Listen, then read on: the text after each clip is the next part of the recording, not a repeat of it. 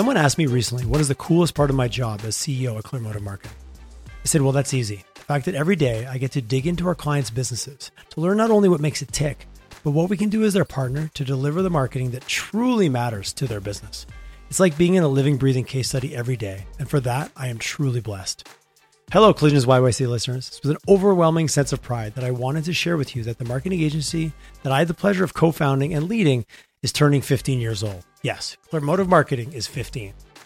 I want to shout out a huge thank you to all of our clients, past and present, as well as our vendors and all of the incredible team members we've worked with over the years to make this milestone possible. Check us out at clearmotive.ca to learn more about what we can do that matters to you. Hello and a warm Collisions YYC. Welcome to my guest this morning, Mr. Mark Binkley. How you doing, Mark? I'm great. How about you? Good to see you, man. It's awesome. Again, I always like my 10 seconds of, so how did we meet? I don't know. Calgary conspires. Yeah, you and I have known each other for years. I think our first date was a few years back. We had a coffee on at Analog down on 17th Ave. And known of each other, and you reached out, and which I appreciate. Yeah, I love the ability of one degree of separation here in this amazing big small town that we live in. So you and I stayed in contact, and we've been talking about doing a podcast. And when we kind of narrow down what we're going to talk about, I love the rabbit hole. You are a sales and marketing executive. So the ability to geek out a little bit and go a little bit deeper conceptually on marketing, brand, how sales and marketing intertwine. Yeah. I'm pretty excited about today's show. So thanks for coming on, and maybe let us know a little bit, like, what are you up to these days? What are you working at? These days, I'm actually looking for a job, so this is a thing that I'm spending a lot of time doing. Nice. So, but outside of that, I'm just always fascinated in what works. Probably partly because I grew up with a science background, and so there's this idea in my first line of my career around evidence-based medicine. I started in pharmaceutical sales. And then I was in sales and worked in sales and broadcast media at Rogers. So I really wanted to see what made people sign on dotted line more, and looking at evidence and learning about advertising originally as a sales guy, but not knowing what it was and how advertising works. So I just went and tried to figure it out the same way I was learning science, which was in scientific journals, to see what the evidence was and how it worked. So that was kind of the start of my marketing career, I guess, is just trying to figure out how this whole thing works. And so I've just kind of kept up with that passion and really trying to figure out useful tools and tactics and concepts that make sense and are easy to explain and all that kind of stuff. So that's a lot of what I've been doing lately. I love it. Well, that certainly sets that's a very nice foundation for what we're going to talk about today. So just to clarify, did you have sales and marketing on your business card when you were a sales guy? Well, originally it was just sales. Okay. Yeah. Well, it's one of my pet peeves, so I'm kind of setting you up here on this one. Yeah. Okay, sales and marketing guys. So is this just a sales guy that bolted marketing onto his card? Because they are very different disciplines. Totally. And I find sometimes the marketing word might get hijacked for a variety of reasons. But you know, through your career as a sales guy, where did marketing play? Was it a completely separate silo? Like, you had your own passion around it and your belief and understanding of, like, hey, maybe if I had more of this, I can close more deals, or I can get people to sign on the dotted line, as you say. How did that kind of play out, just even as your own career evolution? Like, stay in your lane, or was there a lot of openness to bringing in some of that marketing science, if you will? Well, I guess my first real exposure to marketing as a salesperson was when I was in pharma. I didn't realize, I mean, pharma is a little bit of a different beast, in that the part of the reason why I wanted to go to broadcast media is because I wanted somebody to sign on the dotted line. In pharma, you would go and you would talk to a physician, go, hey, next time you see this patient, like, here's a patient profile, which is a lot like your target personas, right? Yeah, like a good ICP. Yeah. You go, hey, would you prescribe this for the next 10 people that look, my medication for the next 10 people that look like this? And then you go, and they would say yes or no, and you would handle objections and that kind of stuff. But then, and you would hit some of the key messages that you were trained to speak on. And then you would leave some samples, and then the doctor would sign for that, and then you walk away and leave them notes in your call notes. So that was actually, I would consider that to be more face-to-face influencer marketing than sales. Totally. That's exactly, you know what I mean? Took the words out of my mouth, actually. Yeah. Took the words right out of my mouth.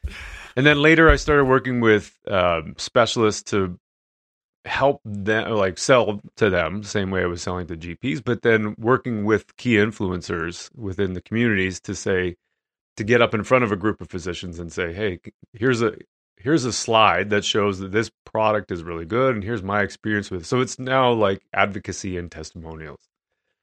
And so that was a big part of what I did. But one of the things that I did while I was in pharma was working with the actual marketing team that they had in the pharmaceutical business in terms of building a rollout for a new product launch and how you communicate that information that needs to be shared to all the reps across the country in a meaningful way, and how does the rollout look, and what kinds of information do they need, and how do we know, and what are the needs of the physicians? And so building out a go-to-market plan, but through the sales channel.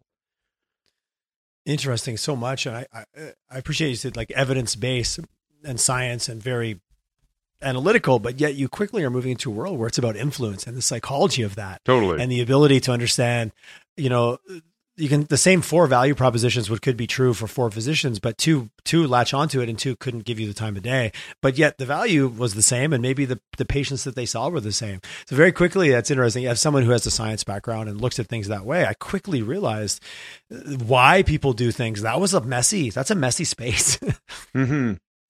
Well, and the evidence part was really like physicians would say we practice evidence-based medicine, which makes tons of sense. And so for the products that we had, whatever therapeutic field they were in, the products needed to have an indication, which meant that they were approved by, you know, in this case, Canada. Well, they wouldn't even have got to market if they hadn't gone through that. It's part of the rigor of the system, right? True. Like I had a blood pressure medication that I was flogging for a while. And so the blood pressure medication, in order for it to get on the market, it had to have been approved as, it does no harm, so it doesn't kill anybody.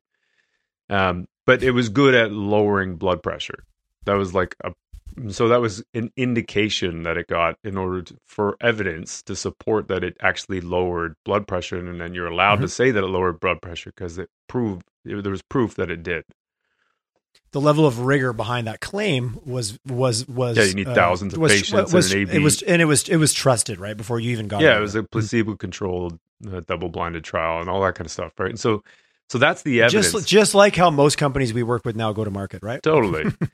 But that's the evidence. And so then later on, they did further studies that got at an indication in, say, post-myocardial infarction. So after somebody's had a heart attack, you could show that it didn't kill anybody and is actually helpful. And then it showed it in cardiovascular patients that had like congestive heart failure.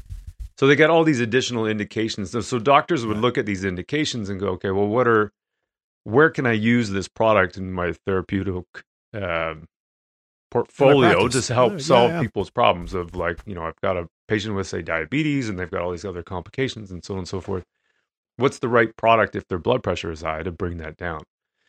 So that's the evidence-based approach that a physician would use to try and implement a solution for their customers or their patients. Yeah, no, I think we start working the customer. Yeah. I think the word customer is going to be more relevant to our audience than patient. Totally. Yeah. Yeah. So as you started to, I love origin stories. I'm a marketer, so I love a good origin story, right. But kind of, you know, growing up in that environment and then transferring that into the world of media where there's some measurement and there's metrics. And did it run? Did it not? Totally. Did it get reached? Did it get to the audience you wanted to get it to? You know, and yourself, as you moved through and moved much more into a business setting, how much did that, like, to me, a lot of it holds true. It's just the words change and the style and the approach change, but it's very similar. Totally. Yeah, totally. Well, and so in that case, like I was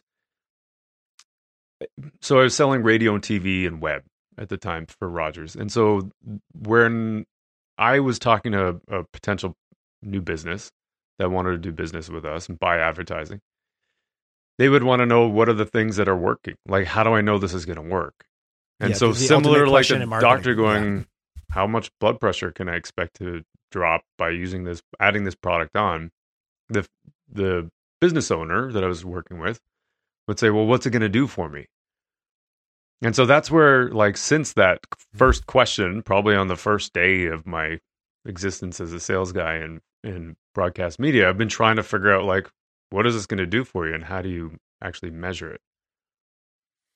It's the elusive question for all of my, we chatted earlier, who's my audience? It tends to be business leaders, managers, senior level, also directors, and also people that are getting their careers going and wanting to get in touch with the business community in Calgary. Yeah. But that question, if you're a marketer and you're going to get, if you haven't been asked that question already, you're going to, whether you're in a pitch or whether you're working client side and you bring some new idea to the table and they have to choose whether to put budget to it or not. How do I know it's going to work? Right. So with that as our real jump off point, it took us a few minutes to get here. Yeah. What are some of the theories or some of the concepts that are out there when you go a little bit deeper into, the good old reach? I was talking to somebody the other day. I said, hey, you can make this as complicated as you want, but sooner or later, reach and frequency still show up at the table. Totally. You still got to get in front of your audience enough times with a message that's relevant, knowing, and some of the stats that you sent me before this call, that 95% of them statistically aren't actually ready to buy from you when you get in front of them, but they might be later. Yeah. So, from that level, what are some of the things that you've latched onto or even lately that you're buying into around some of these concepts that like my audience can actually go, okay, I get that. Totally. Here's how I might use my thing tomorrow. Well, I would say, let me start with a couple of things. When I first started selling radio, like the frequency of 3 was a thing that everybody was like, totally, that's how you buy media. And so, which for our audience, I never want to leave anything assumption. So frequency of 3 defined is the principle of that is that you buy a media schedule or placements per weeks in that on average, you're going to reach the average listener 3 times per week with your ads. Yeah. So that's the idea behind the frequency thing. And, there's a lot of it's a rule of thumb that a lot of people talk about. And I spend a lot of time trying to figure out where that came from. There's no proof. The person who told me seemed credible, so I believe them, and that was 15 years ago. Yeah. And I haven't questioned it, but I don't usually apply it. But I quoted it yesterday. I'm laughing at myself. Actually, I literally said that to someone yesterday. So there's no actual real proof for it. As far as I could tell, there was a guy that a long time ago talked about how on average it takes about 3 impressions to influence a person, but you still get it. And he was a broadcast executive. Yeah, probably. So check your source, folks. Check your source. Yeah. Yeah. So that was one of my things. I'm like, why? And it makes sense. It's a great way to sell. Everybody talks about it. It's a great tool, in terms of how you package something up. And there's lots of, because lots of people say it, you believe it. And so I just thought that was interesting. But it's not to say, so later on, I was like, well, why 3? Why not just 1 a day, like an apple a day? And so there's value in that too, because you can reach every minute in a broadcast media audience. There's a certain number of people that are listening. And so if it's 2,000, 3,000, whatever the number is, there's value in reaching 2,000 or 3,000 people, even if it's just once a day.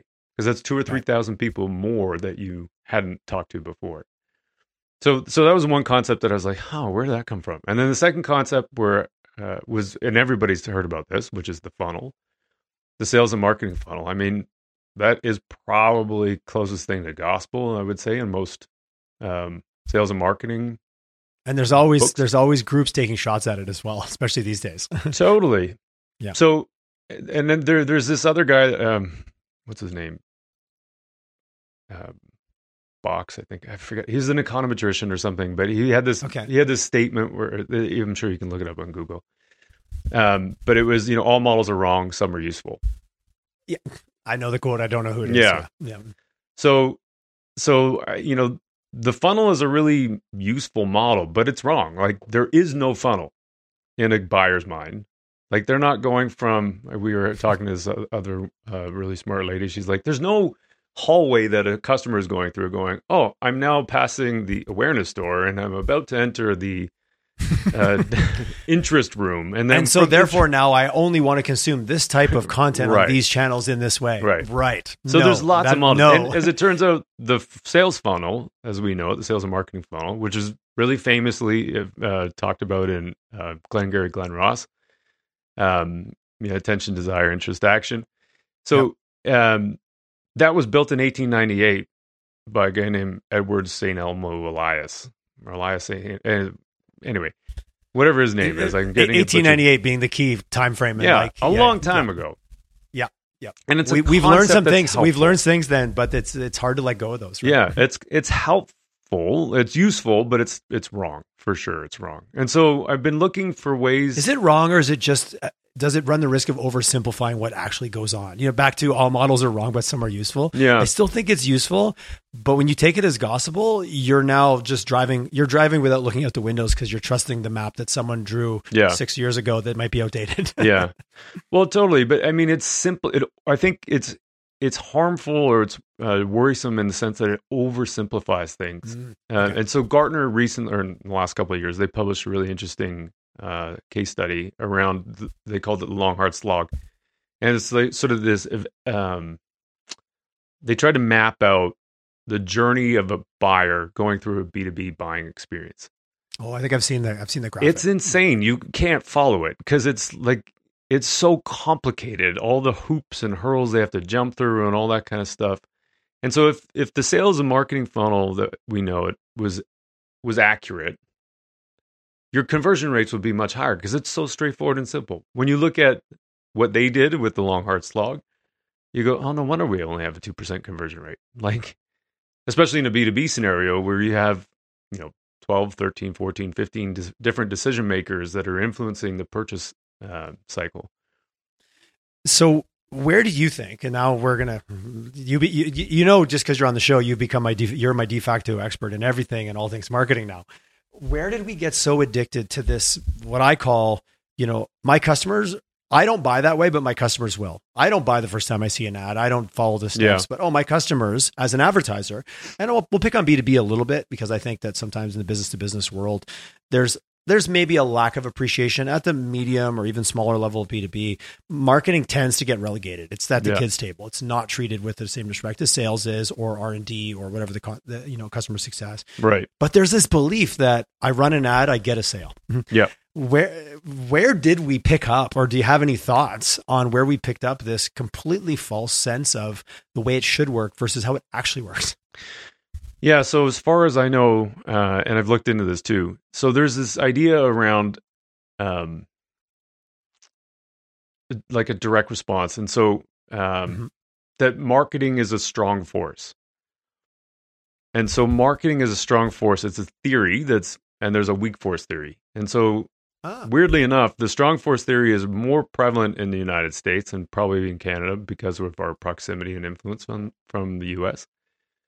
But it basically says, here's a horse, put an ad in front of it for water, and you can make it drink. The weak force theory says, here's a horse, put an ad in front of it for water, and maybe it'll drink at some point when it's thirsty. When it's thirsty, I think, is the real key. Yeah. I think in that statement. So, and do we just believe the first one because it appeals to us more? Because like there's science, and then there's humans. We're messy, and we have biases on top of biases that we don't even know that we think are the truth. Yeah. Well, I think, I think in part because it depends on whether you're sales oriented or market oriented, or product oriented for that matter, as an organization, I would say that matters. Like your perspective and your stance on things matters a lot on how you see the world. And so if you're a sales oriented organization, you believe that everything that we do is going to have a direct response. And so advertising is a strong force theory, right? You can put an ad in front of a horse showing it water, and it goes back to your biases because that's the way you choose to see the world. Right. Mm-hmm. But then there's all kinds of things like, as a human that, or any consumer on the planet is, and I've seen numbers like 10,000, you're exposed to 10,000 ads a day. So strong force theory was real and it was the only thing that worked. Then we would all be buying a ton of shit and we would be broke. Because I am one purchase away from self-actualization. If my teeth were a bit whiter and I had that beer and I drove that car, oh man, the joy and happiness that would rain down on my life. Yeah. Yeah. And I'm a marketer and I love it, but I still sometimes laugh at this world that we of consumerism of like, well, we're almost self-actualized. We're just one more purchase. Yeah. Just buy. Man, can I put that happiness on layaway? Because if Sam, I got 18 payments to get out. Anyway, sorry, I'm being a bit facetious here, as I am. Yeah. So close, Mark. I'm so close. I know. I can feel it. But I really appreciate like so much in life is what glasses do we put on? What filters do we have that go? Oh, I believe in it this way. I believe in it that way. Yeah.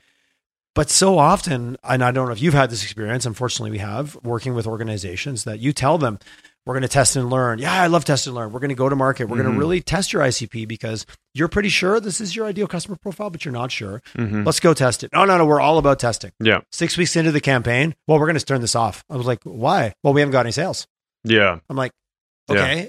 That was like, that wasn't the promise. Yeah, right. Yeah, but like we need some sales. It's not, we can't justify the spend. It doesn't make sense. Yeah. What have we learned? We're not interested in that. We just want sales.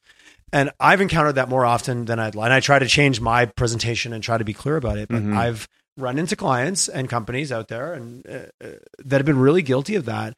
And they harm themselves because they don't necessarily get to learn anything from it. It just becomes, and then all of a sudden now advertising and marketing becomes, oh, that didn't work. We tried it once. Yeah. And it gets relegated. And that happens in surprisingly large organizations as well. I'm not talking about like smalls. Yeah. Totally. Yeah, totally. And so when you engage with a company, whether it's as a consulting role or whether it's in a full-time role, how do you get around that? Because I've got some people now that are probably leaning in going, hey, I have a conversation to have with my CEO and I need to get around this exact obstacle. Right. Yeah, that's a good question. And it's a real thing. Like I've had that experience often. If you're a marketer and you've worked in B2B, you definitely have. Yeah. Well, and B2C too. And yeah, and so I won't pick on business to business. Yeah. Yeah. Yeah. But both of them are like the importance of delivering a result in the short term, especially in a publicly traded company. Yeah. There's a lot of pressure to do that. And so there's, the pressure goes downstream. It's baked into being publicly traded, actually. Yeah. It's baked into quarterly results. Right? Yeah, exactly. And so, but to go back to a couple of things that you talked about and touched on before. So 595 or 95-5 rule or 595, depending on your position, potato, potato. Depends on your perspective. Yeah. So I wanted to talk about that and then linking it to the strong force, weak force theory. So the difference between strong force and weak force theory, and to your question about like, how do you manage the pressure of delivering result today? So the truth is that there's in any given market, in any given scenario, probably 5% of the customers in the total customer base are looking at making a purchase today. 95% of the customers are making a purchase tomorrow. So this is, you can look this up. There's a thing called the 595 rule. And I've done this study for clients in the past, and we looked at like a home builder, for example. We did a survey of the market, substantial market size, or substantial survey size of like 800 people who were in the market of Calgarians specifically, and asked them about when they're thinking about making a purchase or if they are at all. And so about 7% of the people, I think was the number, said they're looking at making a purchase for a new home in the next 6 months. And then 93% were looking at 6 months plus, or, upwards of never. So the idea around the strong force theory really only works for the people who are in market today, because they're the ones who are actively looking. They're the ones who are paying attention. They're the ones who are like understanding the value of a message that is being targeted at them.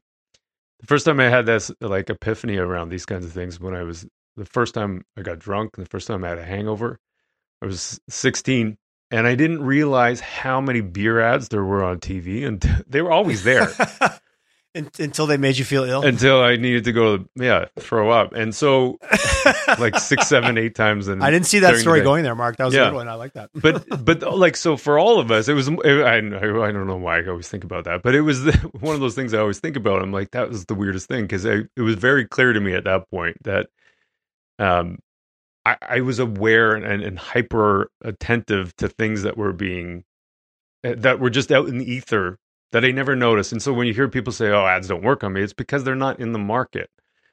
Yeah. Or the ad itself is too specific. And so it's about that low hanging fruit, like come buy now, and not about the, hey, here's this brand message, like we should pay attention to this. So things like, the Snickers ad, you're not yourself when you're hungry. When you're hungry. That's immediately what I thought of when you said Snickers ads. So yeah. Yes. So that kind of thing, it's not about like buy now, but it's one of those things that keeps people top of mind. So when they're going through the checkout counter, they go instantly from like, let's say top of funnel to purchase. And it's not even really... Yeah, so I didn't even know I was thinking about one until I saw it. Right. So it helps influence choice. And so in that sense, brand ads or weak force theory ads also work. And so really the balance between those two things, 5% of the ads of the people who are in market who are shopping today, those strong force ads about buy now, those are the things that are going to work for them. But the 95% of the market who is not shopping today and not looking at buying a Snickers, not going through the checkout today, not hungover today, whatever the thing is, right? Not buying a house. I'm not in the market for a snowboard. I'm not planning a vacation. They're going to ignore all those. All those short-term ads. But if you have a piece of creative that, like the Snickers thing, that can capture their attention because it's fun, it's funny, it's engaging, it's entertaining, whatever, and put the brand in front of them, then it will help influence their purchase decision in the future. And those direct-to-consumer kind of high-volume things like a Snickers bar with multiple purchases, those industries get that incredibly well. Mm-hmm. You know, how do you borrow some of those theories that are well-tested and well-proven and bring it into large, technically oriented, multi-month purchase cycle, B2B industrial solutions? There's some interesting balance. Totally. And curious your thoughts around, hey, a Snickers bar, it's good when you're hungry. It's a pretty easy concept to understand.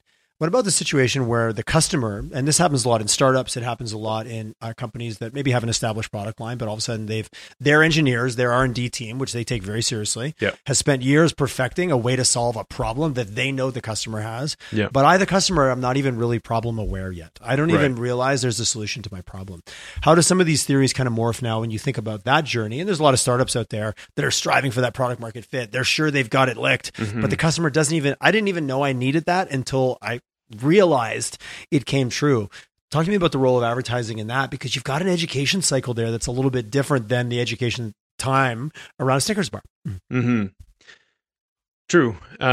So I guess the thing, I want to introduce another idea here. So rather than a funnel, the thing that I've started thinking a lot about, there's another model that I think is superior to the funnel, which is physical and mental availability.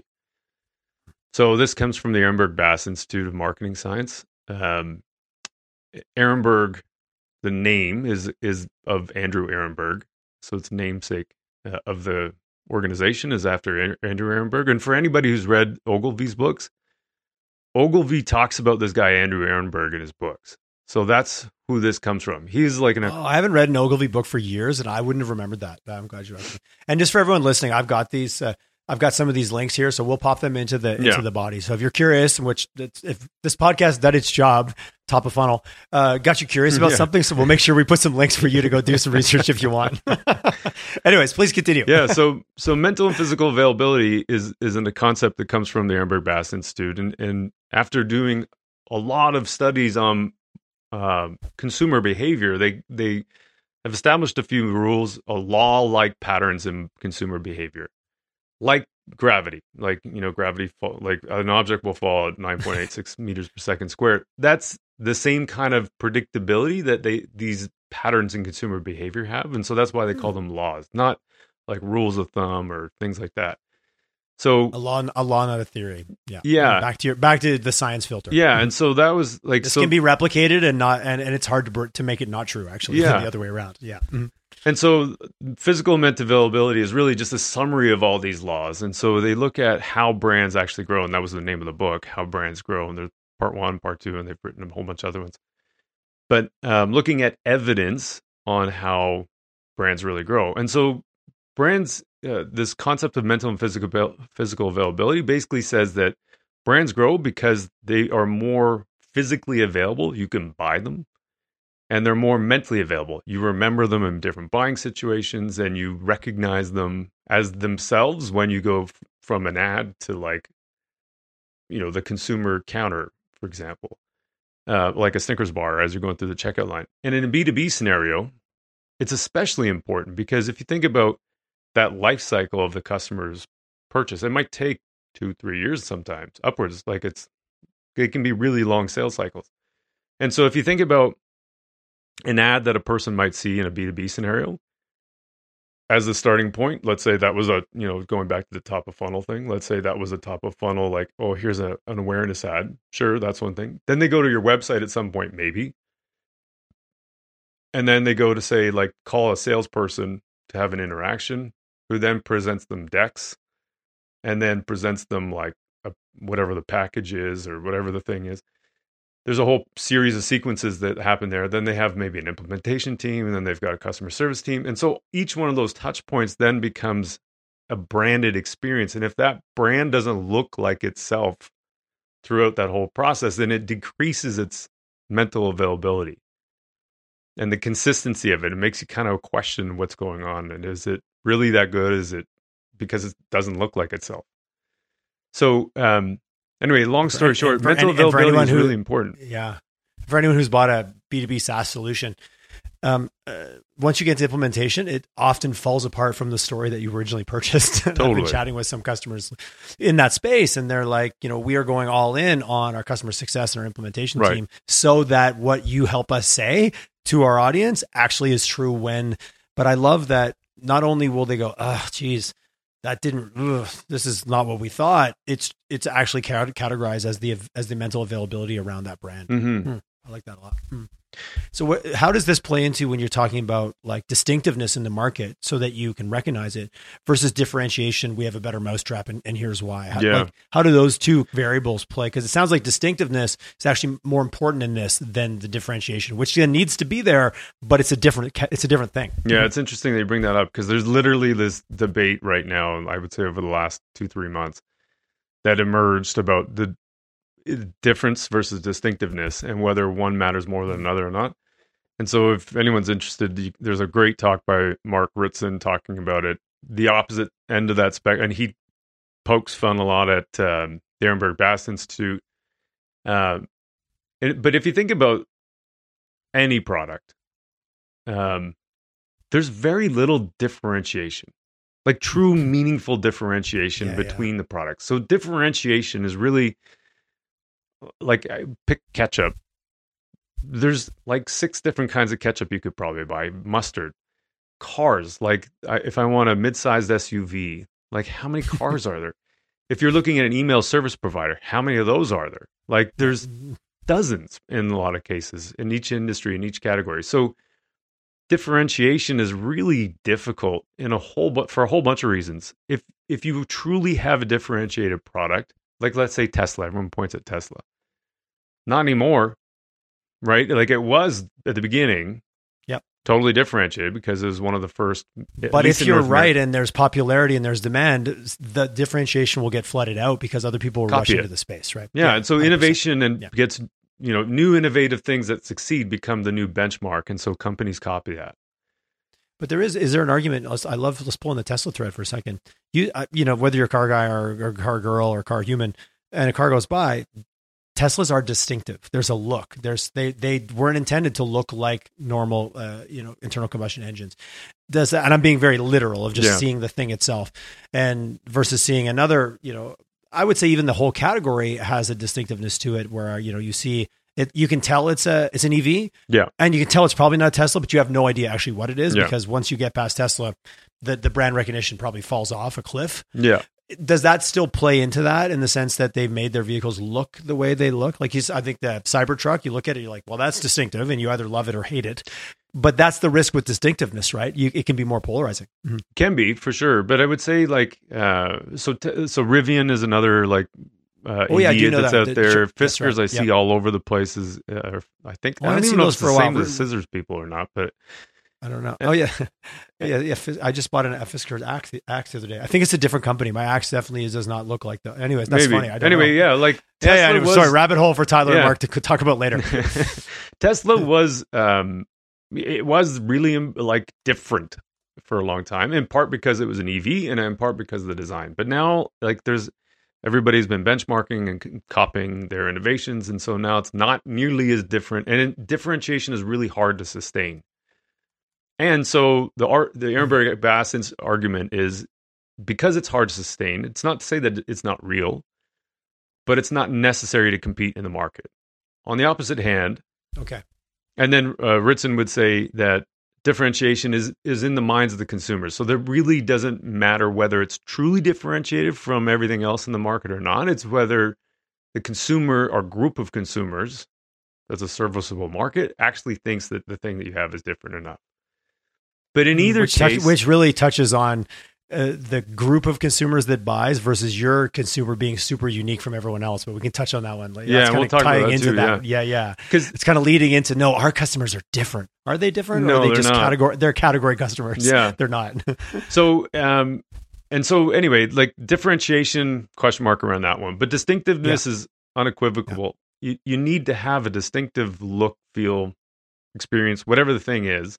Yeah. And it has to be consistent across all of your touch points for the consumer.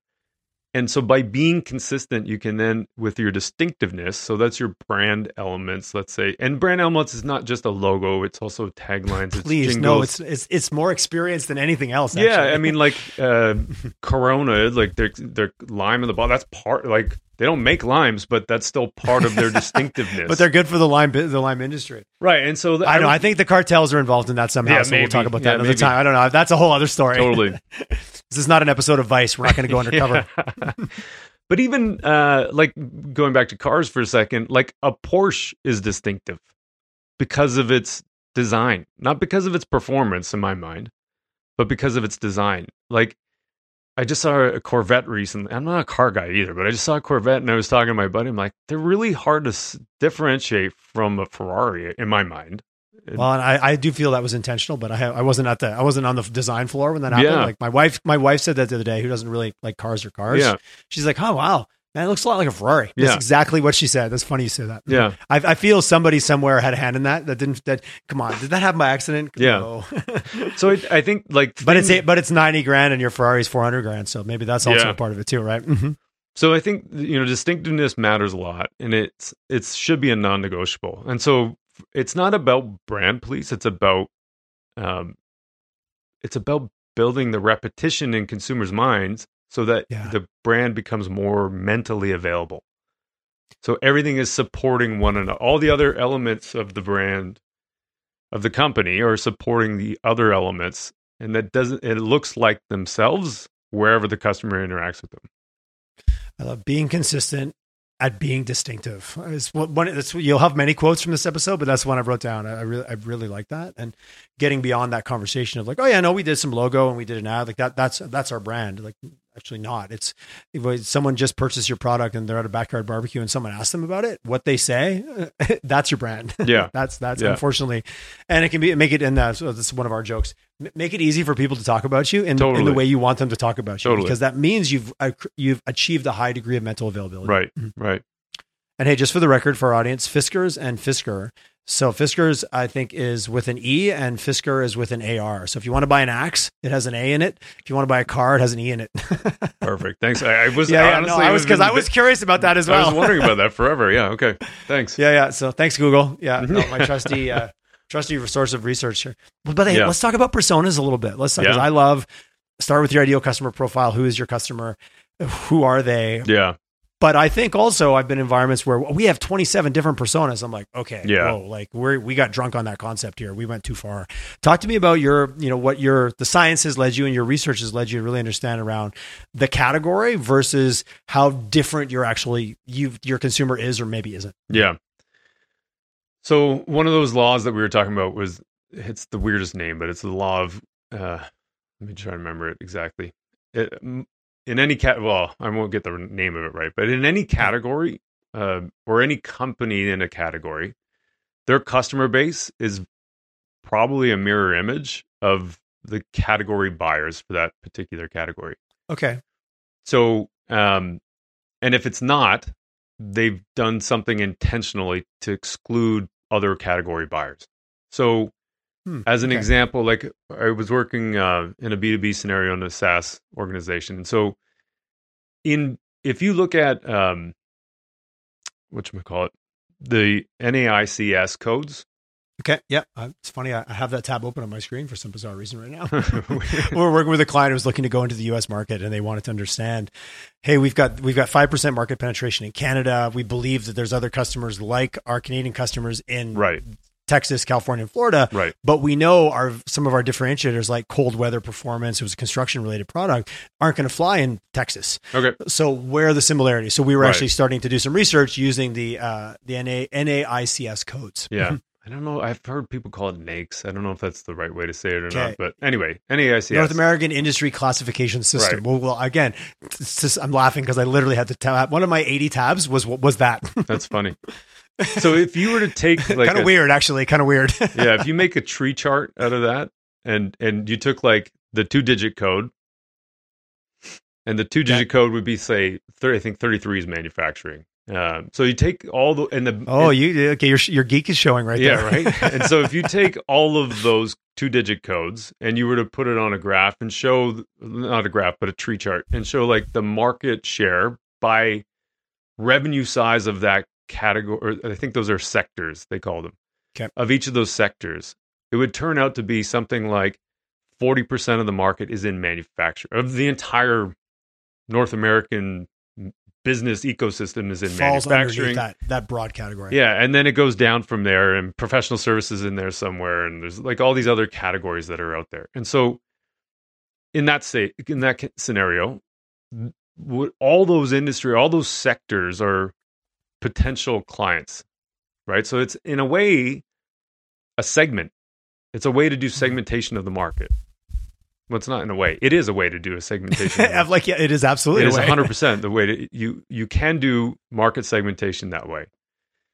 And so, for that customer that you're just talking about, they can choose to have their product fit in only one category. Let's say manufacturing, but it might actually be used in multiple other. I keep mixing up my words, but it might be. They could choose to only target, say, manufacturing, but it could also work in other sectors. The other thing that is kind of fascinating is people get mixed up, I think, in a lot of like segmentation stuff. So, so you could go that 2-digit level, or you could go like 4, 5, 6, 7-digit level, and you get more and more refined. And so you go, okay, well, aerospace is different than manufacturing. And it turns out that it's not really different. The way the NAICS is set up is that the processes that underpin the business are the things that unify that business. Yep. The widgets they make come later. So you can get super fixated on the widgets that people make and then overcomplicate your segmentation strategy because of the widgets that are being made. And then therefore limit your ability to penetrate the market because you could really be selling it to all manufacturing people. Which is interesting because now thinking about this from an in the boardroom, we're actually going to do the work. And I've done this with companies where it's like, well, these are your 3 different categories. And it's all under one category. It's all under manufacturing. Right. But these are 3 different sectors, if I'm using my terms right now. You got me confused now. Yeah, I know. 2-digit is sectors. And then the way we did it before, it was like genus, species. Again, this is my science coming back, but 2-digit was a genus level, so like Homo sapiens. So Homo is genus and sapiens is species. So it was a 2-digit was a genus, and then 4+ digit was the species level.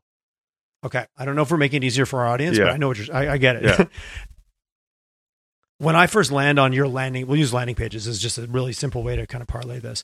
If it doesn't look like me, if it doesn't look like aerospace, and it looks like mining. Even though the thing the solution you're providing is going to work just as well in my processes and the way I do business, but there's a different level of like, oh, I'm in the right place, and then the rest of the copy could be almost the same, right? Depending on like industry's level, but there is that going, oh, I'm in the right place. This looks like you're speaking to me, totally. But then if you take that too far, you can really drive yourself nuts, trying to like nuance and the punctuation and the way we talk versus. Ultimately, because you're solving a similar problem, they just need to know that you get them. Right. So I'm way oversimplifying this, but that's the point of what we're trying to do, right? Yeah. So going back to your, and sorry, this is a long-winded way to get into your answer about personas. So that example you had of like, well, here's a mining, here's an aerospace. Like you can create personas based off of that, right? Yep.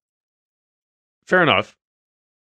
But you could also create it off of the category, the entry points, the problems, the pain points, the triggers that make people go into look for a solution in that category. And that pain point could be the same for the mining company as it is the same for the aerospace company. And so in my past world, I was working in an ERP, selling ERPs. And so we were trying to go down these like very species level industry sectors. Arguably too far down the rabbit hole. Mm. Whereas there's a competitor in the market called NetSuite who was just targeting the CFOs of any company. It didn't matter. Mm. Because they knew their problems pain. Are the same. Yeah.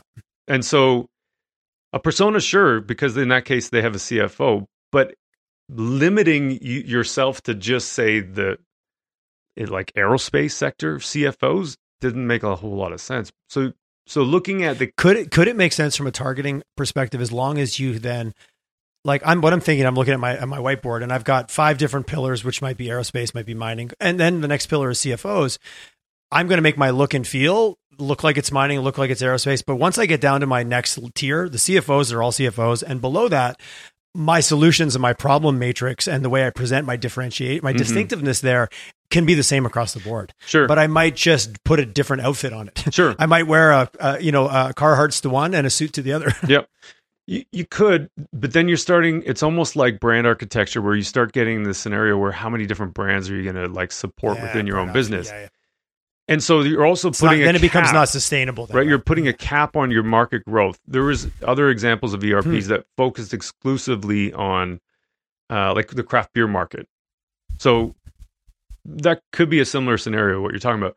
So if you exclusively focus on the craft beer market, and providing software as a solution to that group of people, that's a finite group of people. Yeah. And so your solution might actually be perfect for other kinds of small manufacturers. Or craft-like manufacturers in all kinds of different industries. But they'll never buy it because everything looks like it was built for craft beer. Which is fine if let's say it was, I'll just make this easy, but let's say the craft beer market was worth $100. What is your market penetration at best going to be? Like maybe 40%? Like that would be amazing. So that means you're going to make $40. or your revenue would be $40. Yeah, yeah. In the context of the example. So, but if you were looking at long-term sustainable growth over decades, you're gonna run out of room, and so then you have to like pivot the whole organization to say no, it's not just about craft beer, or create a new company, and say it's also about all these other things, and so. So you could just target the category entry points rather than be hyper-specific about the industry and not the widget, but focus on the needs of the people in that industry who share common processes and operations. How, thinking about it from a marketing perspective, sometimes it's easier, quote unquote, to pick mining because, we can now focus. We know it. Right. We're working with a client right now out of Northern Ontario. That's the SaaS solution. They're like, it can help so many industries, but we come from mining. Our story is mining. We came out of a large mining contractor. So the mining company also, and this is talking to some of the senior people there, that they do have a bias because they're in the sector. They came from the sector. Mining guys and gals don't want to look at you if you don't know mining. So we're going all in on that. But that's also their bias as the leadership team in that organization. I'm not saying they're right or wrong. I'm just using it as an example. Totally. And we're doing some strategy and we're looking at ICP right now. And they're like, nope, we've decided we're going all in on this group. But their solution has a way broader reach. And they've already landed some of those other clients that went, wait a second, I get what you're doing over there. That's fine, you're mining, but can you do it for me? Oh, absolutely. Yeah. Big bridge building company, large construction, things like that. So they've had success in it, but to help them narrow their focus, they're now relying on an industry that they feel comfortable with as well. Mm. And that just comes down to strategy because that's a choice. Totally. Right? Yeah, so then at that point, and I'm not saying what my approach for targeting and personas is the only way. There's lots of ways. Fair enough. But for me, this is gospel, everyone. Mark has spoken. Yeah. No. But it's not just my approach. I mean, I'm just trying to follow the evidence and make sense of it because I have seen that too, where you look at, we're targeting this group of people, but then you look at your actual customer base and they look nothing like exclusively that group of people you're targeting, right? And so you're like, well, what are we actually doing? So, so in the mining, who we fooling? Because clearly not our customers. Well, mining. And so mining I mean, in that scenario, like, do you need to build your entire business around like looking and feeling like a company that supports mining? Maybe, and maybe that's totally valid, and maybe that's depending on what totally the market opportunity, total, what's your total addressable market there? Is that what you want to do? Yeah, it's a bigger business, and I think we're touching on something here. Marketing is a tool for business strategy, not the other way around. Marketing is like strategy. Fair enough. I mean, but my business, we only want to grow this, and we only want to work in this sector, and we only want to be this. Yeah. Well, then great. Then we need a marketing strategy to then support where the business ultimately wants to go. Yeah. Like marketing, I think, is too often associated with just advertising, yes, it is. Which is only one of the 4 Ps. There are 3 others: pricing, yes, place, and promote, and product. But to get to that, it's so interesting how we forget that, because it's oversimplified and it's outdated, and we need to talk about something new. But yet, it still holds true. It's totally valid, yeah. And so, yeah, like that matters. And so, the product has to match the promotion. Like, if you're going to do that, and then the pricing is appropriate, and then the places that you're advertising in, or the places that you're putting your business physical presence, that matters.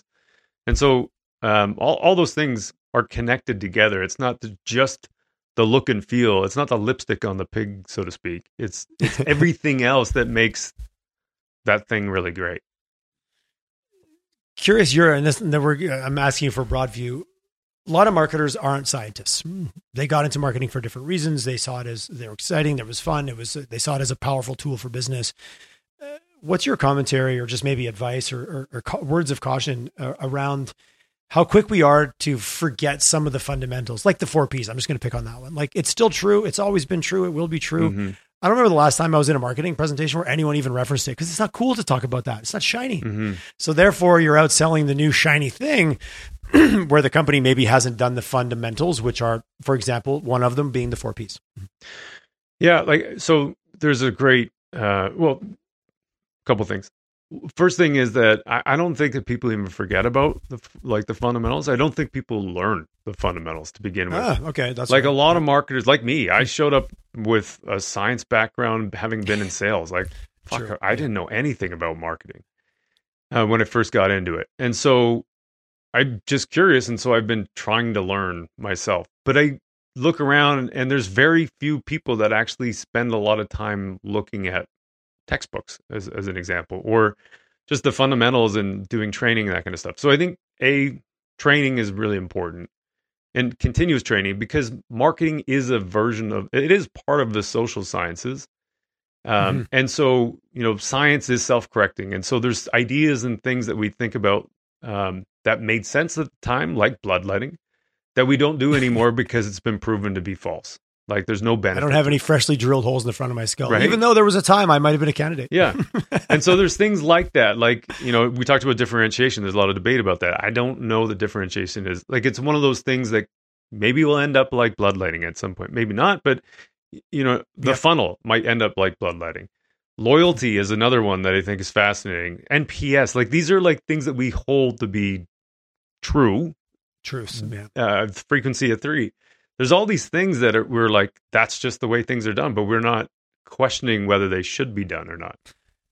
Back to the, it's only true if you can't disprove it, not if you can find all your biases that support it. Mm-hmm. Yeah. Back to the scientific model, which everyone likes to joke about, or, oh yeah, the scientific approach. But doing that takes a lot of rigor, and you have to be willing to let go of something that is just now proven to no longer be sustainable. Like, you broke it, so now you have to drop it, or you can't replicate it in a clinical trial. Yeah.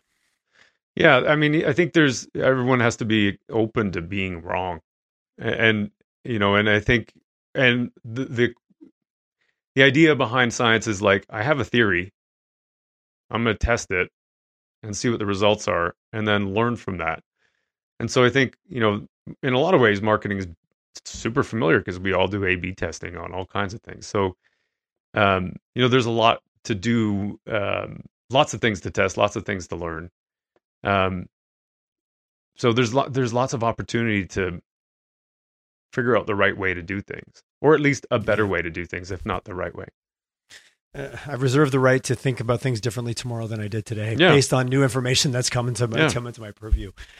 So circling back, I'm a marketer at any level. I'm in an organization, and I get the question, well, this, like, is this going to work? Is this going to drive sales? Like, why are we keeping this going? It's been 4 weeks and sales haven't happened.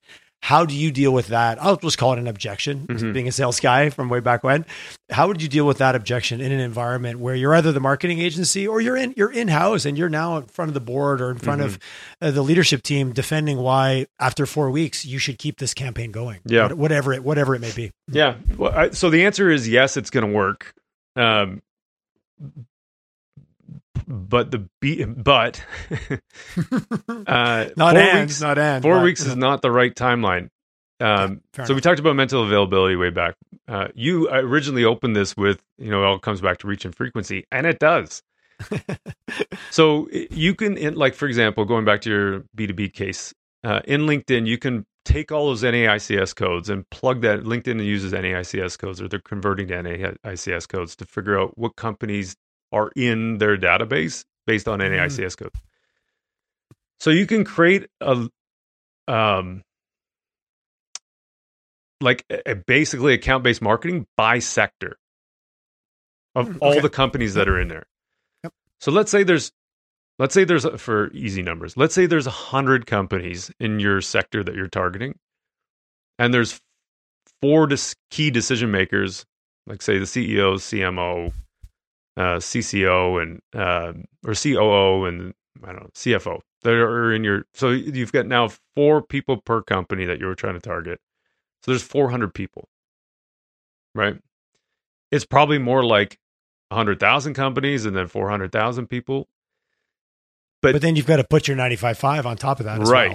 Well, so really now you apply that, and you go, okay, well, 5 out of those 100 companies are actually making a decision today. It's possible that one of them, let's say our conversion rate is like 25%. It's possible we're going to win one in the next, whatever the buyer cycle is or sales cycle. So 6 months. So 4 weeks, not appropriate, because we need at least 6 months before we're going to see anything, any kind of traction, and probably more like years to see the impact of the long term. So the weak force nudging people towards making a purchase, becoming a preferred choice.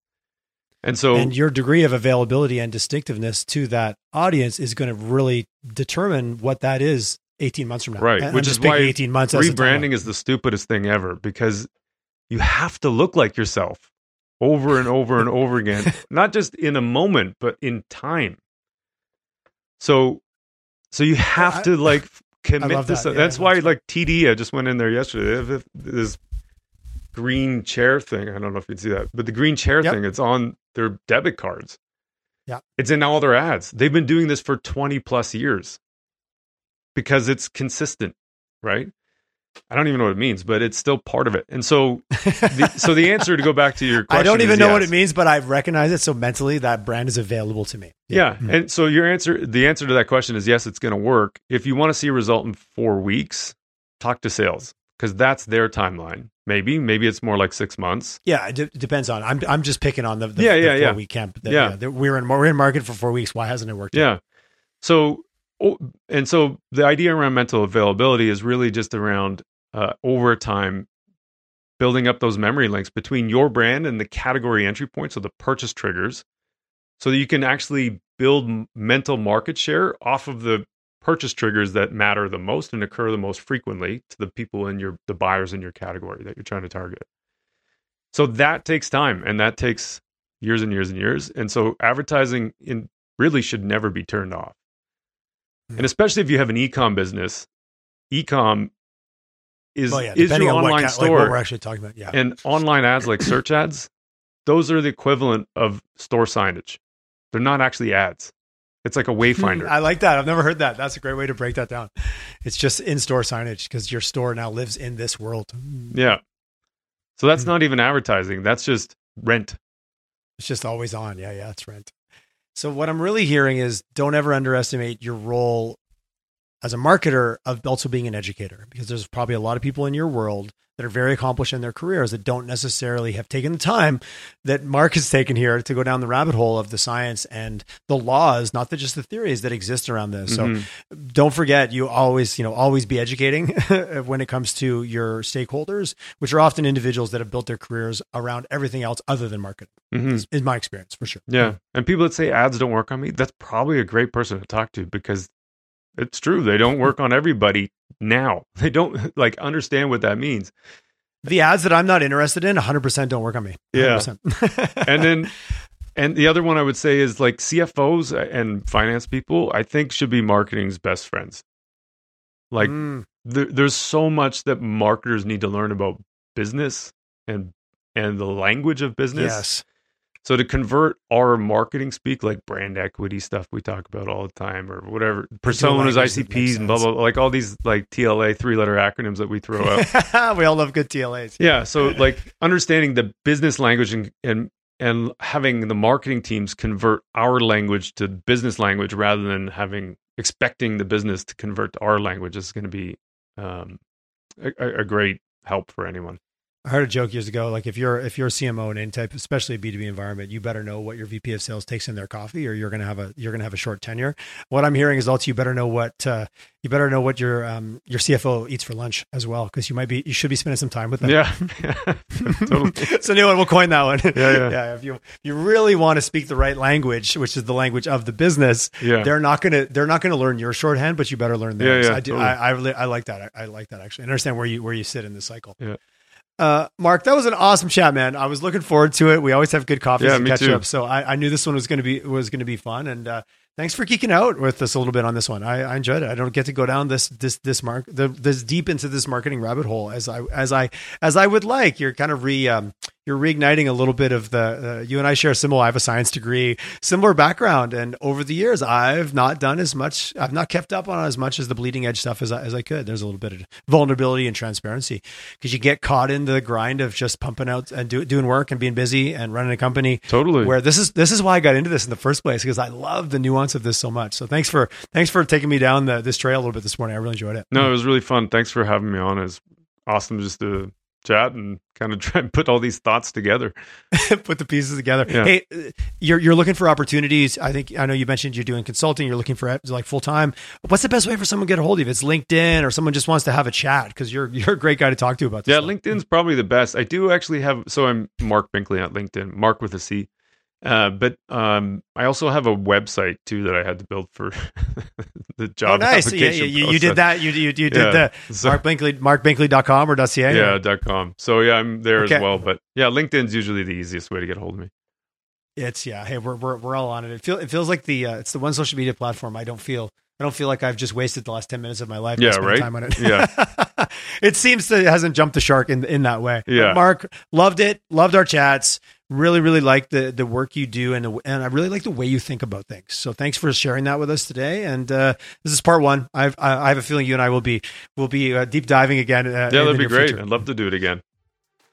Thank you, my friend. Thanks, Tom.